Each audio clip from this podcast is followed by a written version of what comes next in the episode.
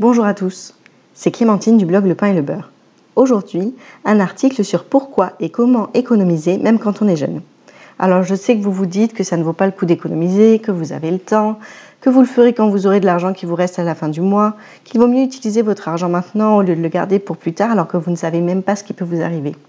Mais vraiment, ce qu'on a envie de vous dire, c'est que c'est vraiment important d'économiser, donc on va vous expliquer pourquoi il faut le faire dès que possible, dès votre premier emploi. Chaque petite somme compte.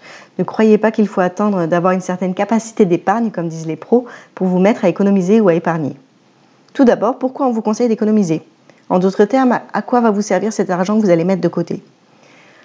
Tout d'abord, en cas de coup dur, une panne de voiture, une grève des transports qui vous obligerait à prendre un train au dernier moment, ce genre de choses.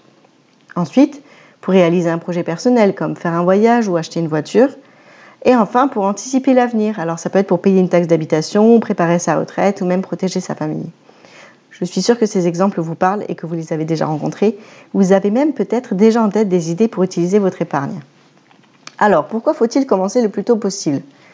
En quelques mots, l'idée, c'est que la valeur d'un euro économisé à 20 ans, 30 ans, 50 ans, ou juste quelques années avant de prendre votre retraite n'a pas la même valeur. Pourquoi? Pour une simple raison, qui est le temps que vous avez devant vous. Parce que le temps, c'est un des facteurs les plus importants quand on souhaite économiser. Car plus vous allez laisser votre argent travailler longtemps, plus il a de chances pour faire des intérêts, et donc de vous rapporter. Quelles sont les stratégies d'épargne alors? On pourrait dire qu'il y a en fait trois types d'épargne. L'épargne court terme, qui va vous permettre de mettre un petit peu de côté chaque mois pour payer des choses comme la taxe d'habitation annuelle, une réparation imprévue, ou votre assurance voiture si vous la payez en une fois.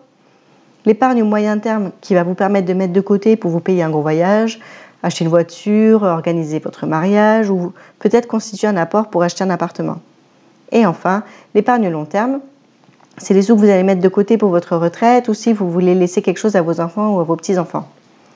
Et là, vous vous dites, mais il me parle de la retraite, mais c'est dans mille ans. Pour vous en dire quelques mots, euh, sachez que notre système de retraite actuel s'appelle le système par répartition et qu'il utilise en fait la solidarité pour que chacun touche une retraite. On parle de solidarité car ce sont les personnes actives qui travaillent aujourd'hui qui payent la retraite des retraités. Vous pouvez déjà vous dire qu'a priori, le gouvernement, même s'il ne veut pas vraiment l'avouer, va doucement nous faire dériver vers un système de retraite à capitalisation. C'est quoi le système à capitalisation? C'est un système où il n'y a plus de solidarité. Chacun doit créer sa propre retraite, c'est-à-dire mettre un certain montant d'argent tous les mois, tous les ans de côté, soit lui-même, soit via son entreprise, soit les deux. Comme il est probable que le système actuel ne perdure pas ou que les montants des sommes versées baissent, il est très important de vous préparer. Comment vous préparer? Ben, En mettant un petit peu d'argent de côté chaque mois pour cette épargne long terme. Et cela dès votre premier emploi. Donc pour chacun des trois types d'épargne dont on vous a parlé, donc court, moyen, long terme, il y a une manière différente de la mettre en place. Ça veut dire des solutions financières différentes. On va en parler un petit peu. Pour l'épargne court terme, on va privilégier plutôt des enveloppes du type livret A, donc livret épargne, CEL, PEL ou assurance vie. Car ce sont des solutions où l'argent est en sécurité et où il est disponible rapidement. En ce qui concerne l'épargne moyen terme, on considère que ce sont des sous que vous pouvez bloquer probablement quelques années.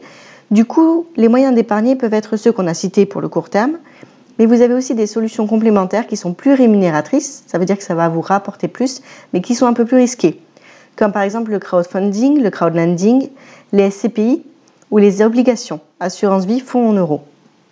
Et enfin, pour l'épargne long terme, on considère que c'est de l'argent dont vous n'aurez probablement pas besoin avant 10, 20, 30 ans, parfois même plus. Donc vous n'avez pas besoin qu'il soit disponible rapidement.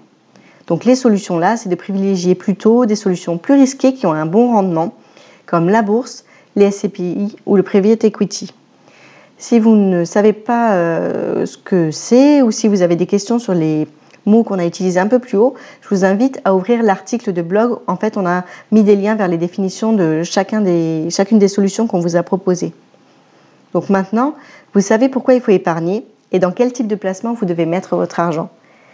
Et si vous n'avez plus d'argent en fin de mois ou que vous souhaitez mettre plus d'argent de côté chaque mois, je vous invite à vous référer à notre article qui s'appelle Comment faire des économies. Comme ça, ça vous donnera déjà des premières pistes. Bon, si ce qu'on vient de vous dire vous a plu, alors vous pouvez nous soutenir en le partageant à vos amis, ça nous ferait très plaisir. En attendant, je vous invite à nous rejoindre sur les réseaux sociaux ou à nous faire un petit coucou par email sur lepainlebeurre.gmail.com. À bientôt!